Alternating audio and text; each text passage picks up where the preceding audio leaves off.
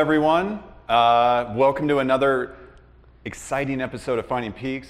Clint, you know I say that all the time, but today, Today folks, it's we, true. we Today are dead true. serious. This is very exciting. Pull up a chair. Hopefully your popcorn's already popped because we're bringing it to you guys today out there in the world. Brandon Burns, Chief Executive Officer for Peaks Recovery Centers, joined by co-host Clint Nicholson, LPC, LAC, all the clinical things, Chief Operating Officer for Peaks Recovery Centers. And before I highlight uh, our guest today, I want to point back to the Kevin Miller uh, episode that we did uh, several weeks ago. Look it up. Uh, in that regard, Kevin and I were going back and forth trying to talk about this book. It had the word success in it uh, in that regard, and we just couldn't quite put our finger on it in that moment, but I have tracked it down. and we are joined today uh, by the great author, Tim Schurrer, who wrote The Secret Society of Success, also a podcaster as well, too, who uh, whose podcast is called Build a Winning Team in that regard. So we're here today to celebrate the book, the information, your presence with us. You gave a wonderful keynote to our leadership team before coming on here today. And we're just excited to uh, invite you into this uh, episode uh, to talk to leaders out in our industry and the world in general um, and see if we can't define what success is today.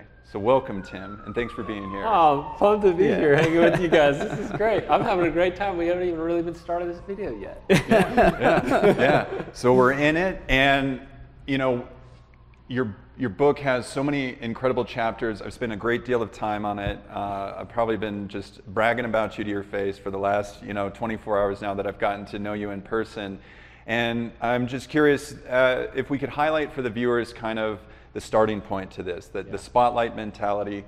What is that? What does it look like? Um, just as the general beginnings of this process. Yeah.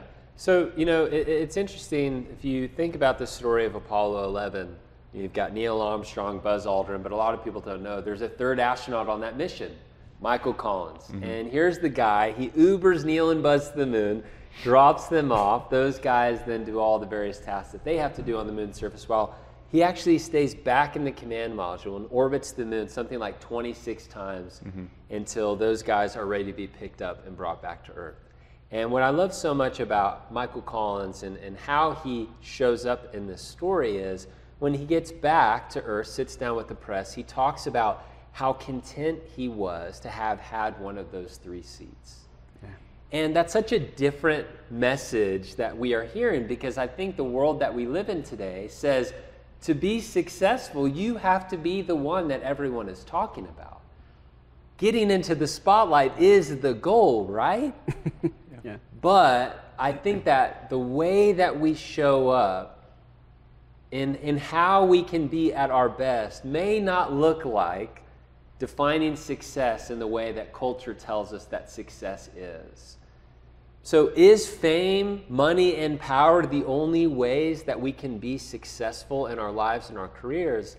And, you know, I've discovered this group of people, you know, titled with the book, The Secret Society of Success, that have just shown me that, you know, do we have to walk on the moon to be happy, or are there some other ways that we can approach this in our lives? And, you know, one of the big shifts for me in my life has been in, in trying to live in this new way, to, to define success in the same way that these groups of people have that have been really inspiring to me, the thing that I've had to overcome is what I call the spotlight mindset, mm-hmm. which just simply is defined as this unhealthy desire for attention and recognition. And it can show up in so many different ways in our lives, whether it's through, you know, striving or through, you know, a fear of failure or whether a symptom of, of the spotlight mindset could be something like comparison.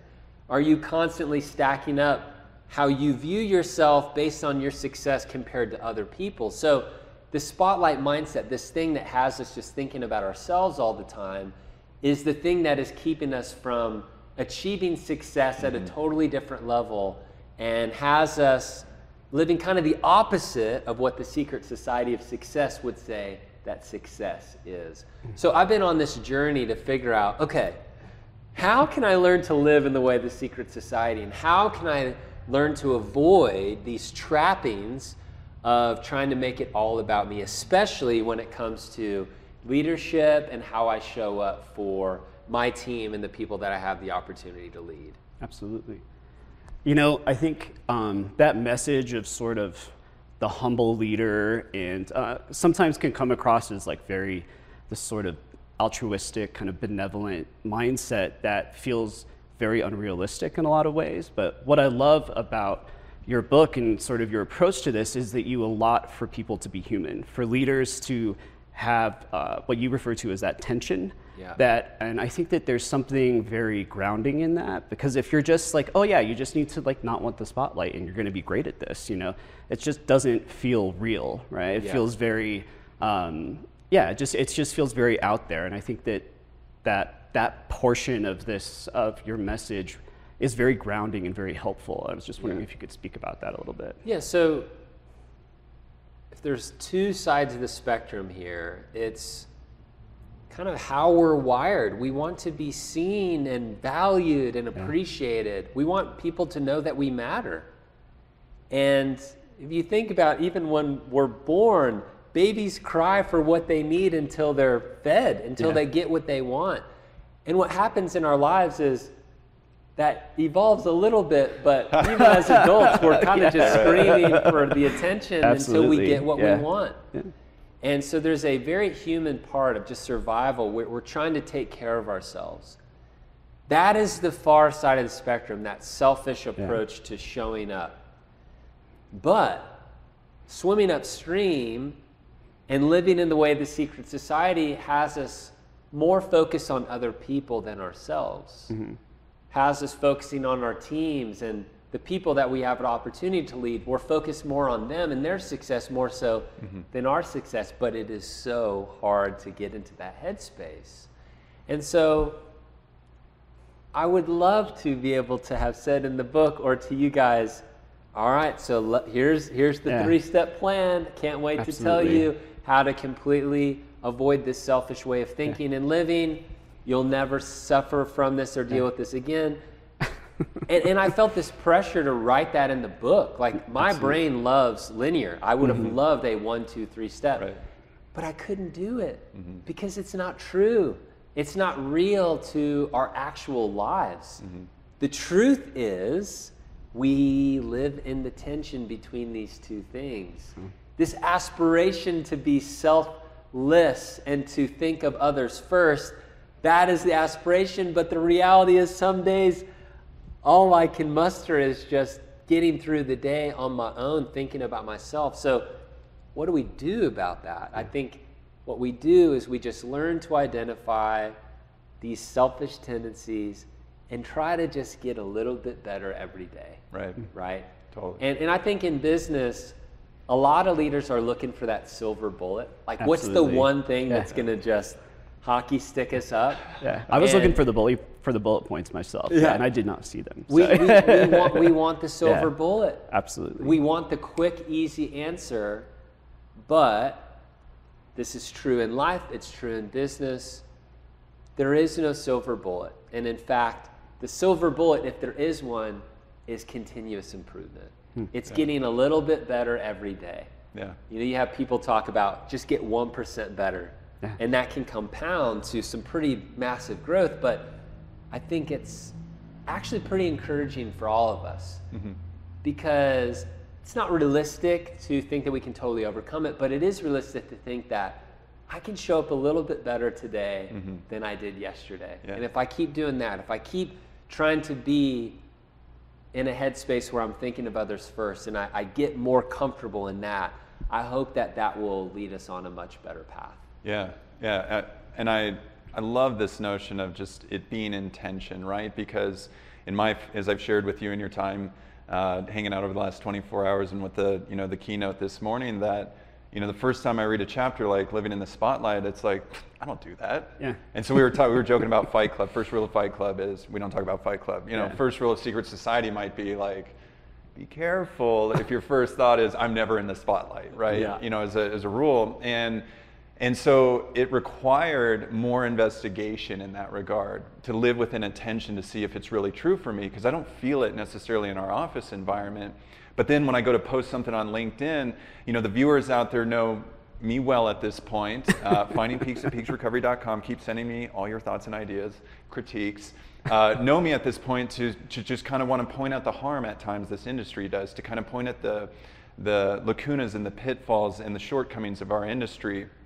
And uh, out of that, I always don't do a great job at kind of wrapping around it. And I share that because, you know, one way I see myself in the spotlight mentality at time is I, I found this new platform called LinkedIn, so healthy, all of my people in the industry and everything on it. I'm staring at it and I'm like, this is what's wrong with the industry and hammering it out. And then I send it and then I stare at it. And I'm like, I should not have said it in that sort of way because I'm not, the, the things that I'm posting in that regard are about me. I want them to know that I'm watching and that we're so successful over here and I'm calling you out versus like, okay, step back, erase all those things that I said, right? And step into it and invite people into the discussion. Hey, this is where our industry is really struggling and I want to invite you guys in to have a conversation because I think we're actually doing it uh, well enough over here to actually provide opportunity for your organization, right?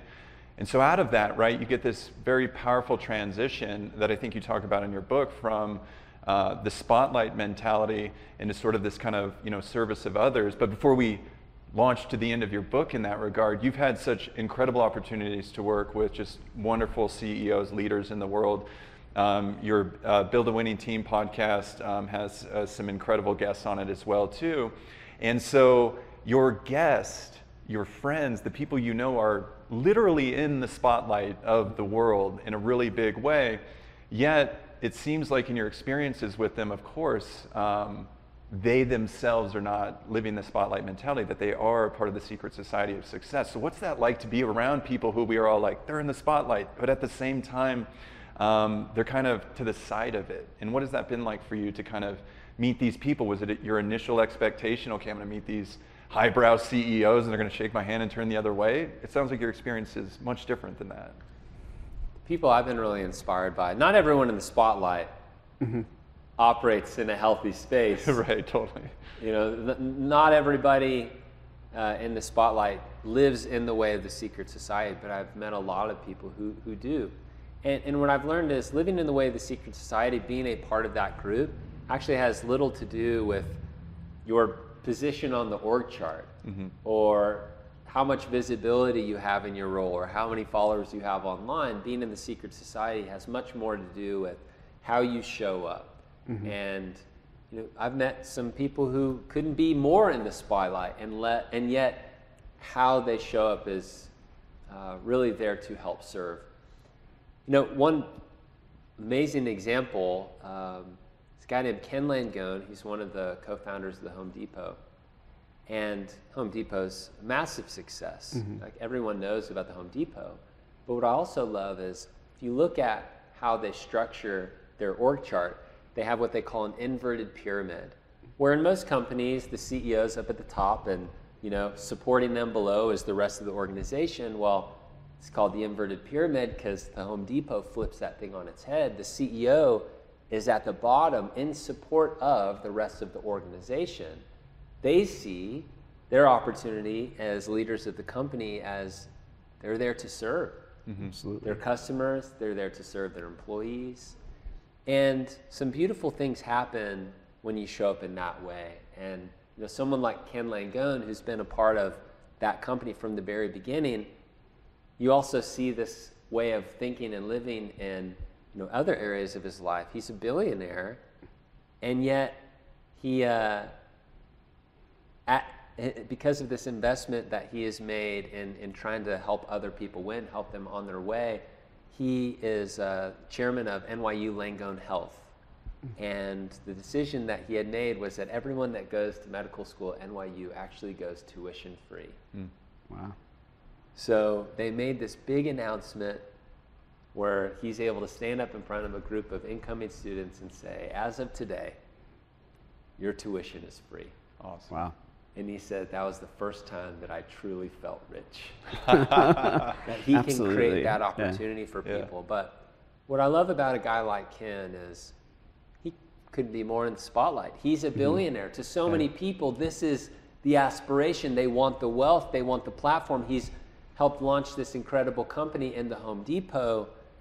But what do you see him doing? He shows up not only in now being a part of this organization with an inverted pyramid mm-hmm. as this model and method of leadership that they want others to see and learn from, he's also using his resources to give back to others and help other people win and help them on their own journey to go out and do good in the world, you know, as uh, medical students at NYU. So I, I see people like that, and it's just kind of had me thinking about success in a different way. Sure. You know, maybe success isn't the position, maybe it's not the wealth, maybe it's more how can we learn to show up in the way that Ken does in giving back to others and, you know, thinking of others first. Absolutely. Yeah, and um, you know, it's always it, it's just so special to be in this host seat and to uh, know where I want to you know kind of like take this, but to not like just jump ahead and just be excited in that regard, and really you know pull the audience through the brilliance of your book and what you're providing in it as well too. So we have these you know, okay, we have the spotlight mentality kind of starting with this sort of spectrum, and then we recognize there's an un, there's unhealthy features about this that can not only cause issues in our personal lives, but for our organizations and teams and systems and so forth.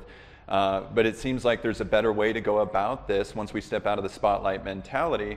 So what's like what's the starting point here, right? Yeah. And you talk about you know the example of LeBron James in your book, and um, would just love for the viewers to be able to hear, you know, kind of what you're seeing in these leaders and what they start doing once they step outside the spotlight and kind of what you know you bring to, to the floor about lebron james Yeah, so I, I love that. How can we get s practical about this? Like, how can we show up in a little bit different way? So, um, yeah, LeBron in, in 2020, he and the Lakers win the NBA Finals. And you'd think a guy like LeBron would, you know, want to be the guy out there scoring all the points and being the man. Mm-hmm. He's one of the greatest basketball players in NBA history. Surely this is how he would show up. But what I love, what happened in 2020 is LeBron was not the scoring leader in the NBA. He wasn't even in the, in the top five. But in 2020, he led the league in assists. Yeah. So the way that he chose to play, and then ultimately how he and his team won the championship, was by him setting someone else up to score. Absolutely. Yeah. And if you look at these cultural definitions of success, the message we are hearing is you need to be the scoring leader in whatever that looks mm-hmm. like, however that looks in your industry. yeah But what if success is in the assist? What if actually, instead of trying to be the scoring leader, you spent more time thinking about how you could help other people win, how you could set your teammates up to score? And you do that, show up in that way, whether or not you ever get a scoring leader title or not. Yeah. That's totally secondary. He's all about the team, trying to bring his talents and his abilities uh, and, and bring all of that to the table, but to be somebody who's as interested in the assist as anything else. I hear a story like that and I just think, holy smokes, I got some work to do because Yeah, it's so absolutely. easy for me to think about, I'm going to show you guys how good I can be yeah and um, and he just kind of totally flips that model on its head. I, I really love that part of the book. I think um, that idea of being, I I don't know, is COO is a really weird title sometimes. And I guess a lot of times I look at myself, when I read that, I was like, maybe I'm just a professional assister. Like, uh, that's just kind of my role. It's just the spotlight, this is about as close as I get, and I do it uncomfortably. So, um, but that I, it just, um, I don't know. In that moment, it I there was like all of a sudden I felt like I had a place in as this ty- in this type of role. Which, I mean, I don't know how many COOs you've had on your podcast. You know, it's all the CEOs usually the spotlight, right? And so, but you always have that. Per- there's always somebody underneath trying to direct and coordinate and all that kind of stuff. And um, and I mean, and, and I I love what I do, and I there's nothing I I think I feel very, um, very fulfilled in my position. Uh, and so that moment was, uh, I don't know, there was some, a real validation there. And mm-hmm. so I just really appreciated that. Yeah, one of my favorite songs is uh, by my friend Steve Moakler, mm-hmm. and the chorus says, "We all wake up in different situations with mm-hmm. different callers for our occupations, but ever since the world's been in rotation, it's been run by humble operations." And this idea of every role Yeah. has value, every role has worth. yeah Absolutely. And you know, if you think about a concert, we need people in the spotlight for the whole thing to work. yeah.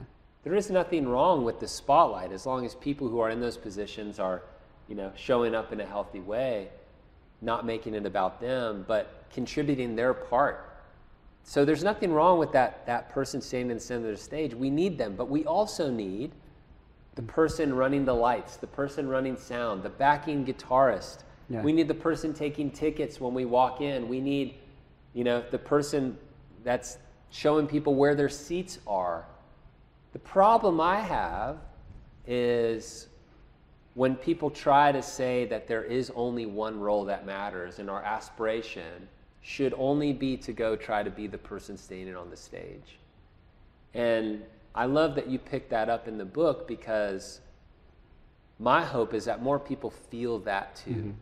A validation to play their role, to own their part, to do it with excellence, mm-hmm. and to find contentment there, rather than chasing after this definition of success that maybe doesn't feel true to them.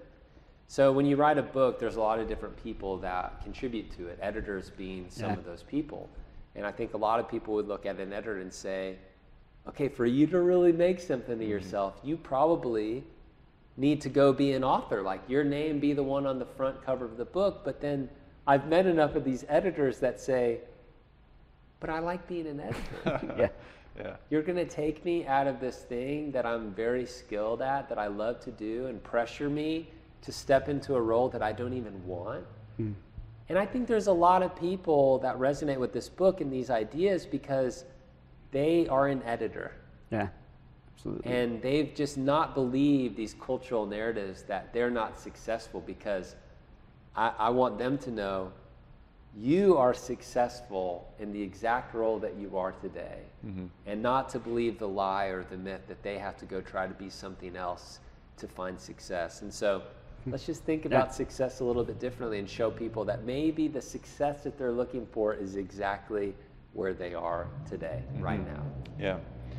And I, and I, want to talk a little bit more just about, you know, success is the assist, right? Because, you know, I've talked about it with the viewers. I was talking with you a little bit about it yesterday, but from 1993 to the present day, uh, we've done past podcast episodes um, with the uh, president and founder of Vista Research and Conquer Addiction, Joanna Conti. Uh, they run a, a significant third party platform that um, surveys outcomes for our industry. And what they identified was in the last 30 years, outcomes have remained flat at about 33%, 12 month after a 12 month follow up post treatment and last use in that regard. So 33% over 30 years with all the science, all the medicine, all the things that we have. And in that way, I feel like I want to be the I'm gonna I'm in the spotlight in this moment in my thought bubble, right? Like I'm gonna hold the 70% outcome in my hand one day, and everybody will be like, Peaks did it, and that CEO was at the top of it, and like I'm on this pedestal right in my head, and it's a thing I'm not gonna always talk about, but being vulnerable here and talking about how leaders work, right, in our heads and our thoughts bubbles, like I want that for the organization. At the same time, our mission is to save lives. 107,000 opioid deaths last year. We just celebrated uh, the awareness around overdose deaths um, on our own campus. And because we're in an industry of not selling Snickers bars, but human lives, you know, being involved in that regard, I have, if I am that person that can do that as a CEO, as an organization, we have to give that away, right? Mm-hmm. Because we only have 36 beds, and there was 107,000 people who needed it last year desperately, right? And so if there's a cure out there, or any organization identifies it, um, we can't just hold that. We have to support others to show them how to bring that forward um, to the benefit of families, systems, and our culture overall here in the United States uh, in that regard. And so, you know, I just think there's such powerful in the concept of the assist. It doesn't just extend to our teams in that regard, but in a business where human lives matter, it extends to the other organizations. So how can I support? Get off, get out of the spotlight, Brandon, right? And support these other organizations who maybe I might feel are a little bit behind us, you know, around awareness and growth and that sort of thing, and catch them up to speed so that we can all collectively start improving this together and really collaborate about it because the reality of our industry, you know, at the end of the day is that there's so much suffering out there that we can assist for days and we would still fall short of the collective issues that are in front of us. Um, so I just wanted to share that with you. Um, and curious from your perspective how much you see the assist because uh, I believe you mentioned it in your book, um, where one of the companies just started branding for other companies. They recognized their size within the world, and then they invited other companies to be listed on their site.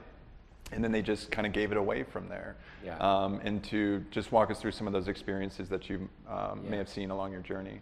You know, so I think it's really important for us to define what success is for us personally and for us as a company. Like, what do we actually want? And how can we orient our decisions and, and the things that we do in line with those definitions of success? So, the story you're referencing is a guy named Lee LeFever, and you know, he got quite a bit of attention when he and his company created a video called Twitter in Plain English. And this was in 2008, right mm-hmm. around when Twitter and some of these other social platforms were just getting going. And in trying to describe for somebody who doesn't know what Twitter is, what Twitter is, is like, especially pre all of the stuff even existing, was, was difficult. So they created this video to just simply talk about what Twitter was. Twitter ends up putting it on their website, featuring this video on their website. Lee's just starts getting bombarded with all this demand for other companies wanting similar videos Yeah. made for them. And one of their uh, clients right after that was Google. They wanted to help have uh, Google Docs described in plain English, and so Lee made a, uh, a video for them. And more and more and more demand, but Lee had a choice to make. Do we want to build this business and this company up in a way that um, has this really scaling up and perhaps doing more work than we're comfortable doing, maybe at a pace that they didn't really want? So they defined success as he and his wife running this business together and not building out this massive agency, even though that's what demand kind of was requiring of them at that moment. And so they had an idea. They said, what if we created um, what they called the Common Craft Explainer Network? So their company was called Common Craft.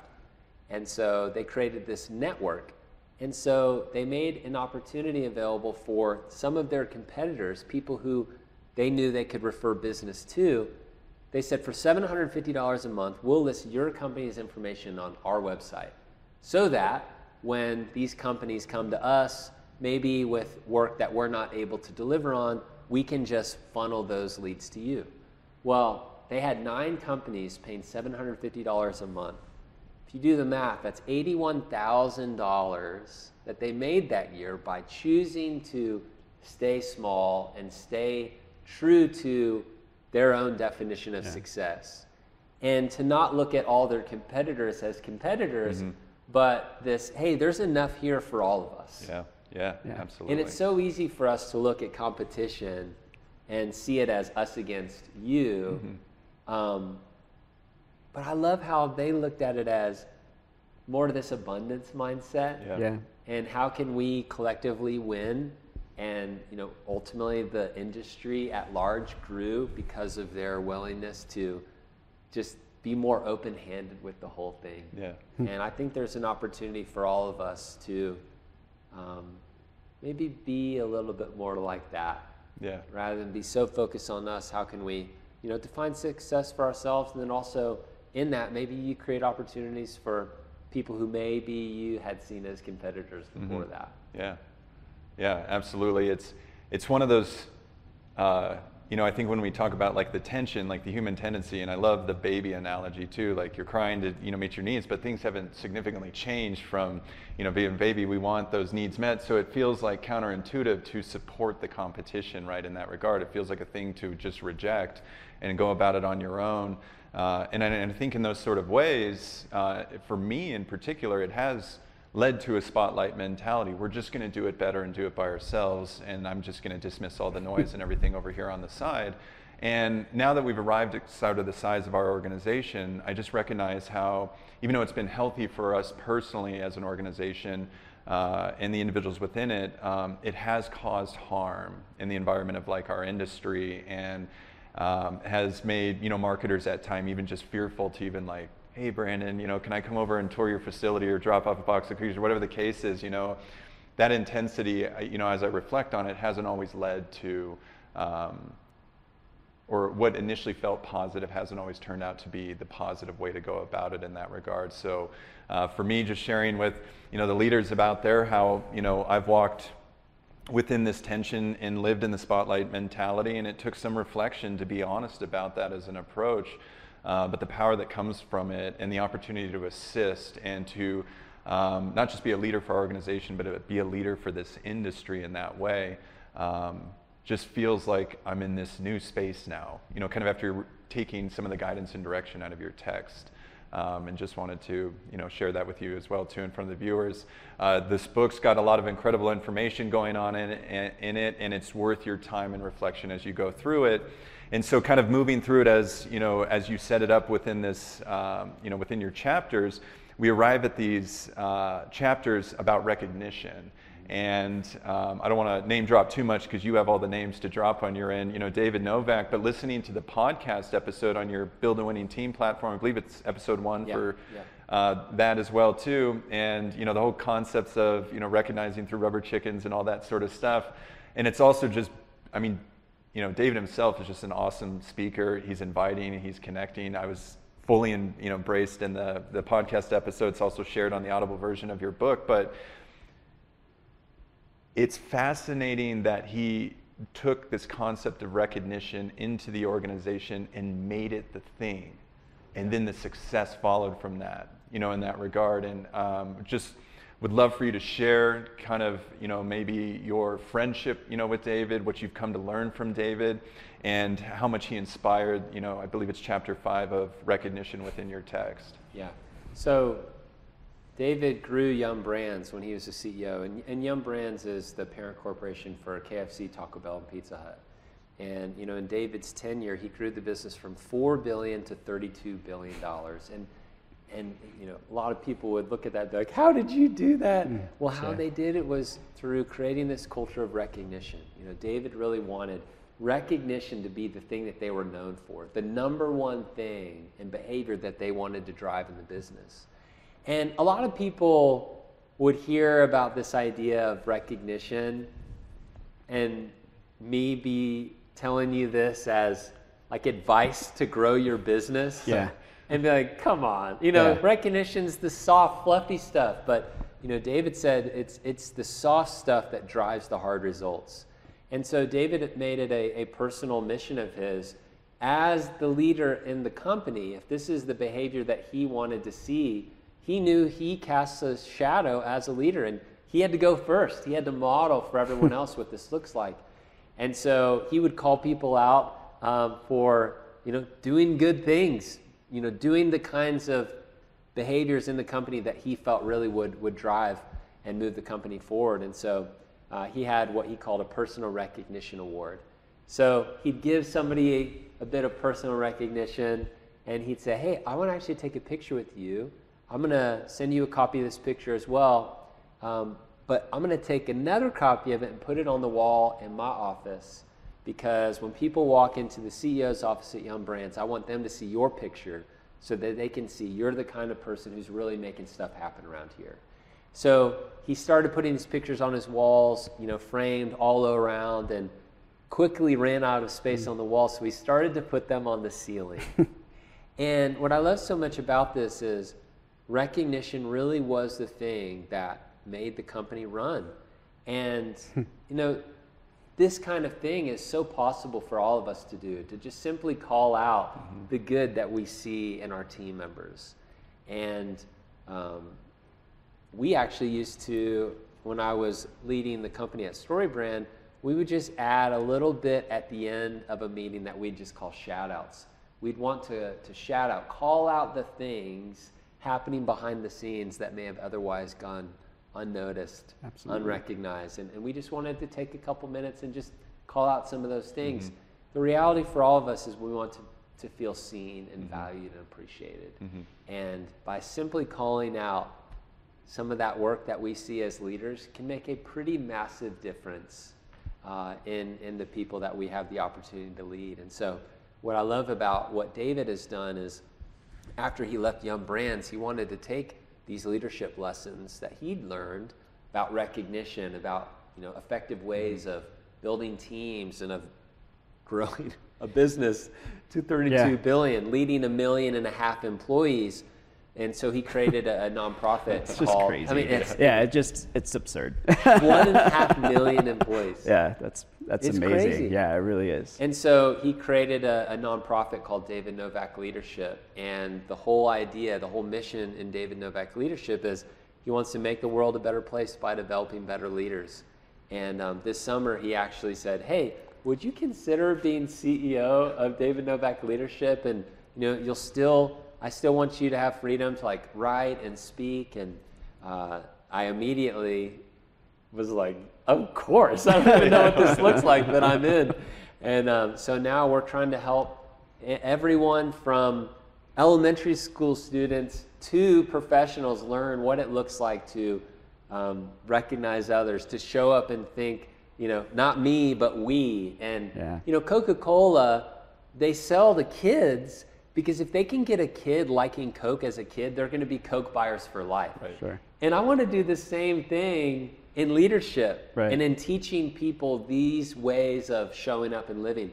If we can teach a kid that it's important to think of others first, if we can teach a, a high schooler that success looks like helping someone else win, if we can teach them this at these early ages, when they are in college and they have an internship, when they step into their first job as a professional, they then become leaders. If we have been teaching them these things along the way, they then are going to lead in this way and start to build teams and company cultures that are showing up like that too. Mm-hmm. Imagine what the world could look like if more people showed up Absolutely. wanting to help other people win, defining mm-hmm. success a little bit differently, recognizing others, valuing every person's contribution.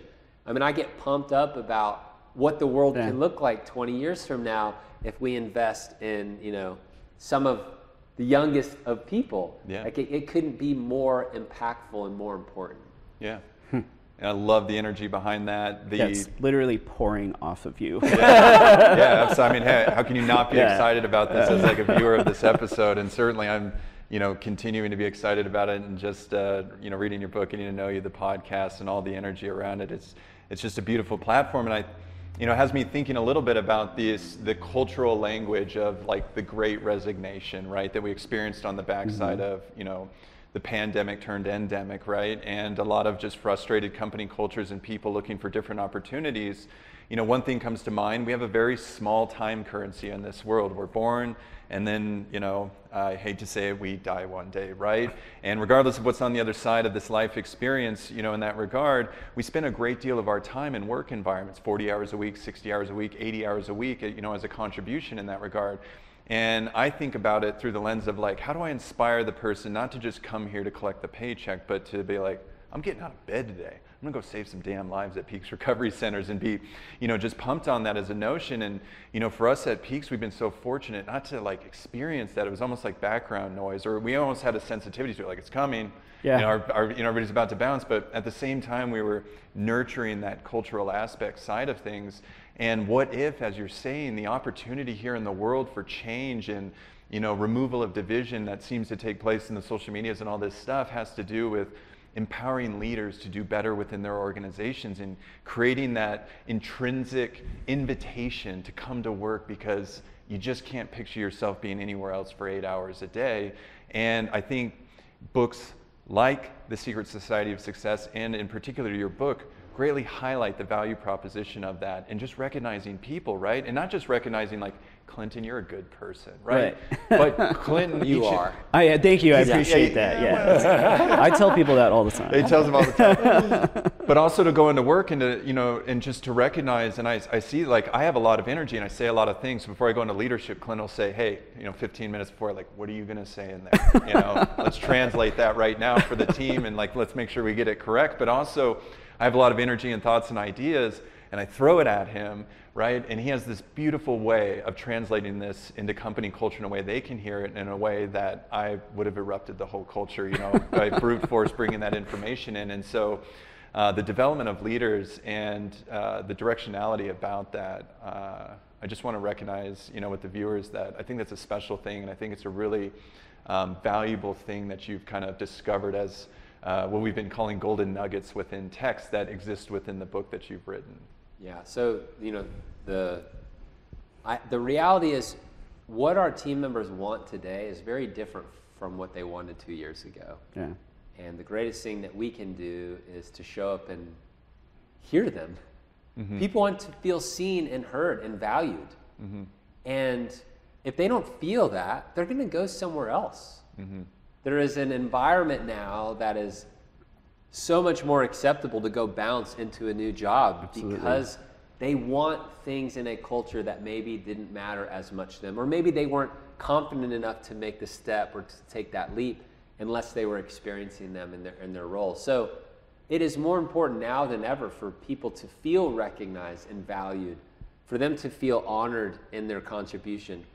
So I think there's some really beautiful things that can happen at the intersection of like the employees' desires, their skill sets, what they want, and what the company need is. Mm-hmm. Yeah. When those things can line up, I think some really beautiful things can happen. So I'm constantly asking our team, what do you want? Yeah. You know, what, what are the things that you're thinking about today, two years from now? What are the things that you value?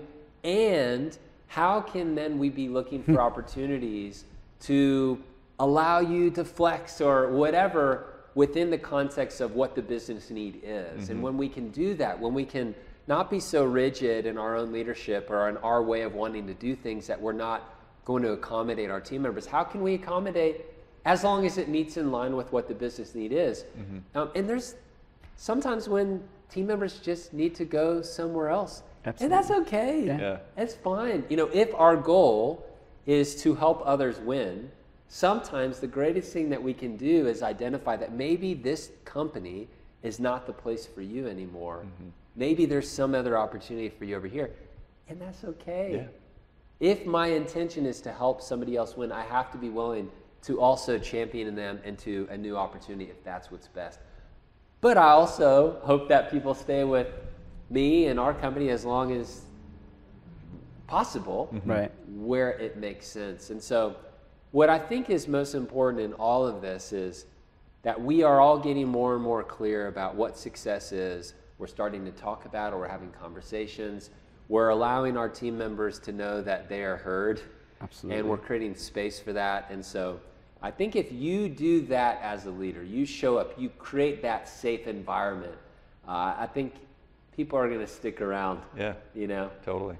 Yeah, and I, um, you know, uh, it was it's kind of intentional, right? In my brain here, my thought bubble, kind of guiding through the episode here. We, uh, uh, it's earlier in the book, but this question for leaders and how we show up is something now that I'm asking myself each and every day after reading your book, kind of slapping the door as I go in, like, who am I here for?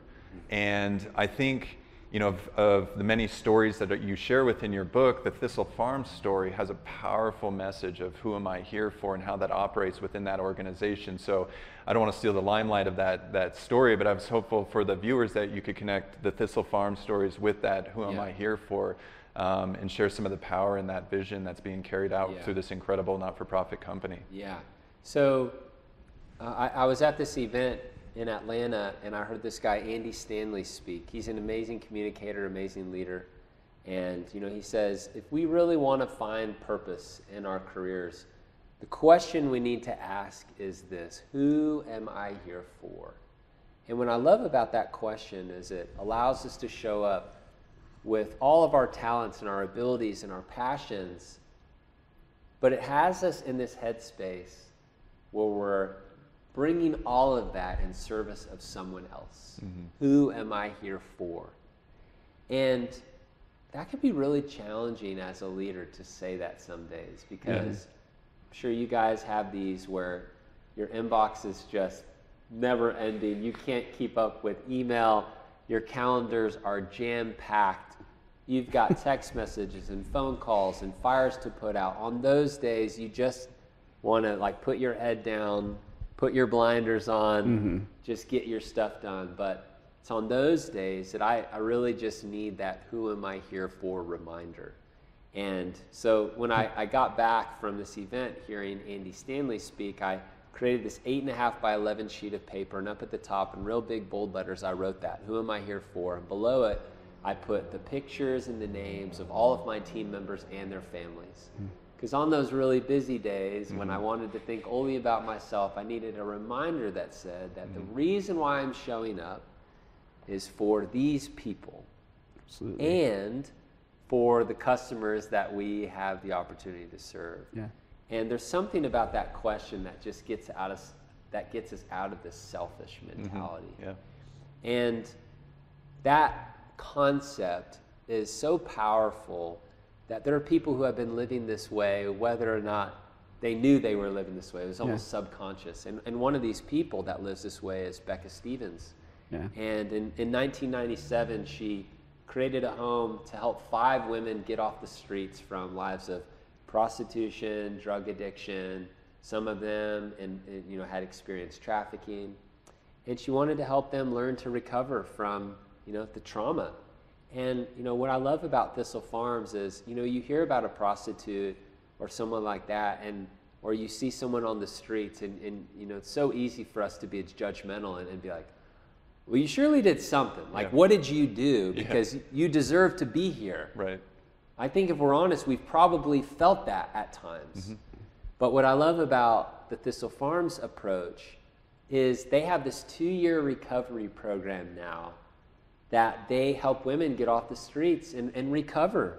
Mm-hmm. And they don't ask, What did you do? Right. It's, it's more like, What happened to you? Yeah. It's this empathy of understanding there are stories and systems and things that helped contribute to these women getting here. Absolutely. And so Becca just has this heart and this passion for giving people a second chance at life. Mm-hmm. And for so many of these women, in their recovery, them being a part of this free program at Thistle Farm, she says, for a lot of these women, this is their first chance at life. And um, so there's this one woman that I, I met in this program. Her name's Jennifer, and she's incredible. She's got all the joy and energy. If she was in here in this Yeah. room, we'd all be smiling and laughing. And you know, one time I asked Jennifer, I said, you know, hey, where would you be without Becca Stevens' influence in your life? You know, so Becca has this goal of just helping five women get off the streets. She- I mean, there's no dream of creating a social enterprise or anything. She just wanted to help five women get off the streets and recover. And um, Jennifer, now, several years later, is a part of this program. And, and so I asked her, you know, where would you be without Becca? And, you know, she didn't delay. She didn't hesitate at all. She just said, I'd be dead. Without Becca, I'd be dead. And the approach that Becca has been operating with since 1997, now this program has celebrated 25 years, focusing on one life at a time. yeah.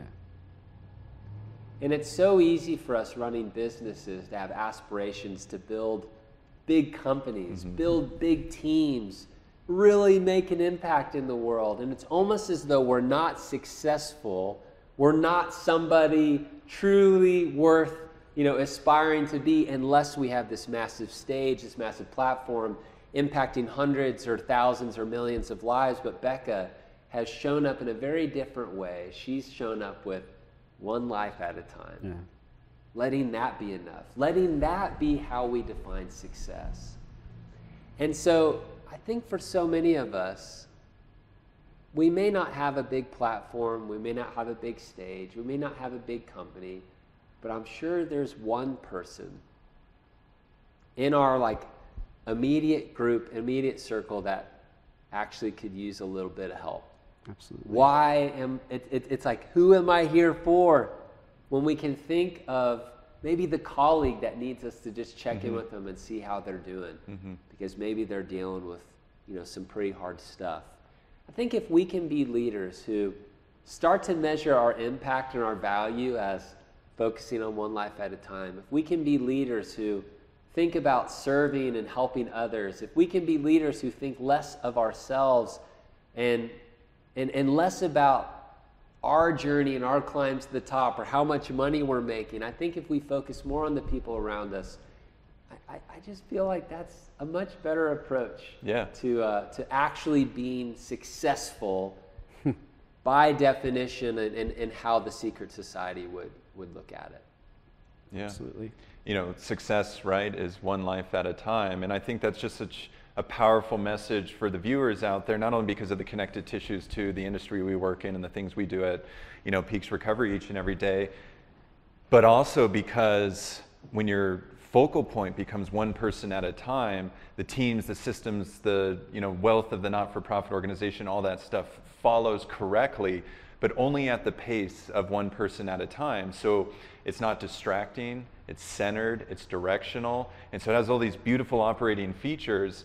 And you know, it feels like in you know we we don't have all the time in the world to cascade all the stories, and you know, but the TOMS Shoes stories and all of these sort of you know interactions that are taking place when they when they put forward uh, success is these sort of things within their organization and made it the thing versus all these other things, everything else grew just naturally and Yeah. beautifully in the background. Uh, so I appreciate you bringing that story forward and sharing that. Uh, again, too, just excellent examples of things to read as we roll through the book. And um, you know, kind of tailing out here towards the end of the episode, you know, one more powerful story, you know, comes from uh, not only your uh, Build a Winning Team podcast uh, episode with uh, Scott Hamilton, a famous figure skater, Olympic uh, gold medalist, and so forth, and he. uh, Just such a powerful figure, right? So many challenges within his life that he's gone through, and just to continue to smile and shine and show up for other people. And the way he redefines, you know, negativity in his life is just information and those sorts of things. Um, powerful stuff. And in addition to that, uh, walk us through uh, your guys' conversation and what it means to uh, learn how to fall. Yeah. So, you know, you got a guy, Scott Hamilton, he's had a crazy amount of success, and yet, just as publicly, he's had so many, you know, tra- challenges in his life cancer, three brain tumors.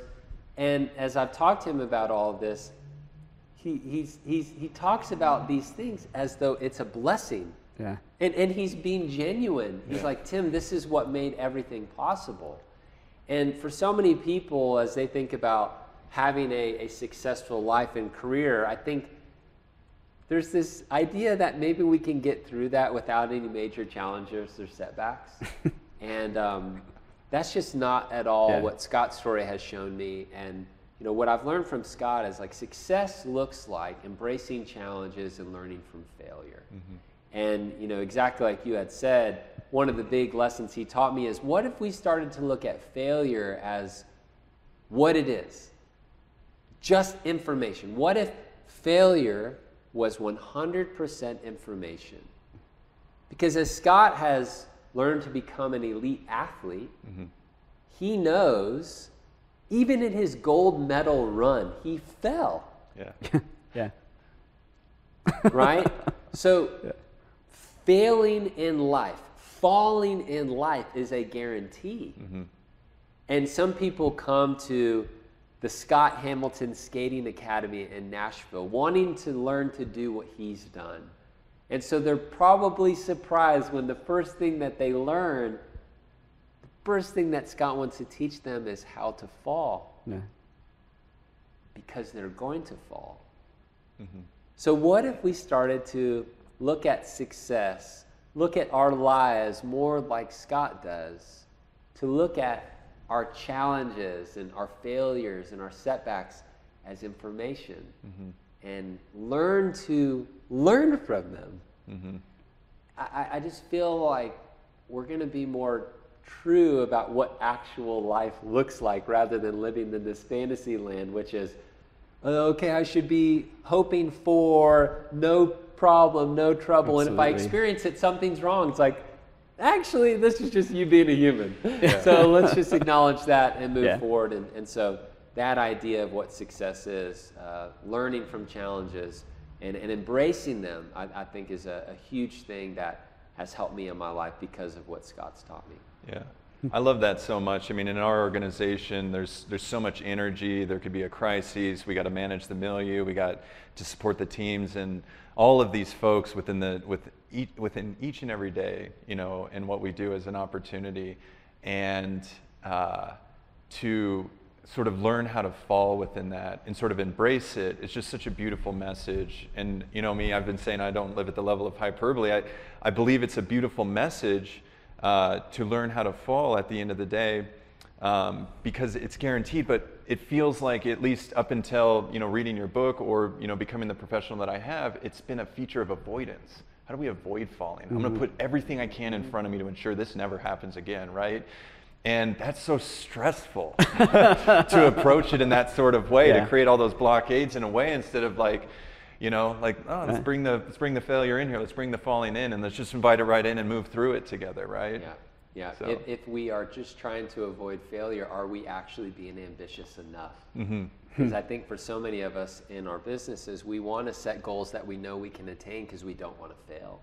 And so we limit our own potential because we hold ourselves back Mm-hmm. from going after a bigger vision, maybe than we even believe possible. Mm-hmm. But sometimes, if we're more comfortable with failing, we're more comfortable chasing after bigger ideas. Right. And what I love about the work that y'all do, and if we are in it to help other people, these big dreams and these big visions are actually to make an impact on more people, Yeah. to help more people win. Yeah. And so get comfortable failing because we're going to. Yeah. and let's not let that fear of failure hold us back from Yeah. making the kind of impact that is possible for all of us in our lives. Mm-hmm. I just, I just wholeheartedly love that. I know so many leaders in our industry because of the challenges we experience within our industry where fear is pervasive and it gets in the way of things. Oh, the financials, and if that falls, then this falls. And, you know, just so for the leaders out there, certainly encourage, you know, the reading of the book, but to uh, fully embrace, I think, this concept, not just within our industry, but all industries in that regard. And, um, you know, being at the 12th hour of this episode now, uh, just wonderful to have you. And before I take it out as well, too, um, I could certainly describe what I think is the culminating feature here, but I think everybody should be uh, getting this Audible book, not only because you narrated it uh, so brilliantly, you get to hear his smiles and his cheers and his narration all throughout the, the Audible. It's brilliant. You also get the, you know, the Build a Winning Team, several episodes of those podcasts within it as well, too. Um, so without me telling the viewers what I think they should take away from the book, when they finish the book, um, when or when they get to the end of the book, what are you hopeful that they'll receive as the Yeah. final message, the ultimate Yeah. stamp on why you wrote it in the first place? Yeah, on my podcast, uh, every episode, I ask the guest, all right, finish the sentence for me. Success is. and it's interesting to hear what people say. People I'm inspired by, none of them have said fame, money, power. Yeah. They've never said that. Yeah.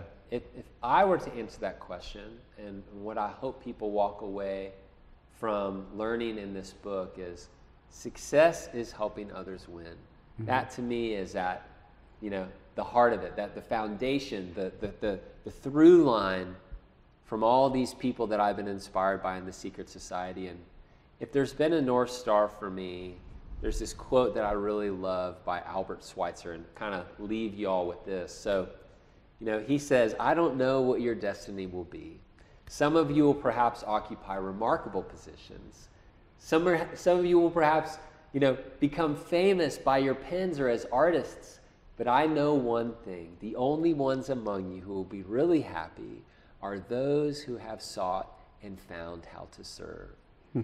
and I think that's it, hmm. right? Like, if we can be people who show up wanting to serve, help others win, help others be at their best, I feel like if we do that, I think the rest is going to take care of itself. Yeah, I love that. The tension, right, of existing between the service of others and the spotlight mentality.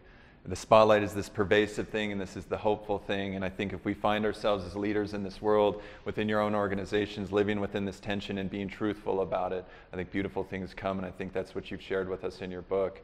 Uh, so well written. Uh, so grateful to have you on this podcast. Before I take the readers out, you want to do a little plug of your own podcast projects, things you've got going on that you want to Yeah. remind the, the viewers to check out on the side here? So I, I do have that podcast, Build a Winning Team. There's 20 episodes of some of my favorite people. Yeah. I feel like I'm always walking away from those episodes inspired.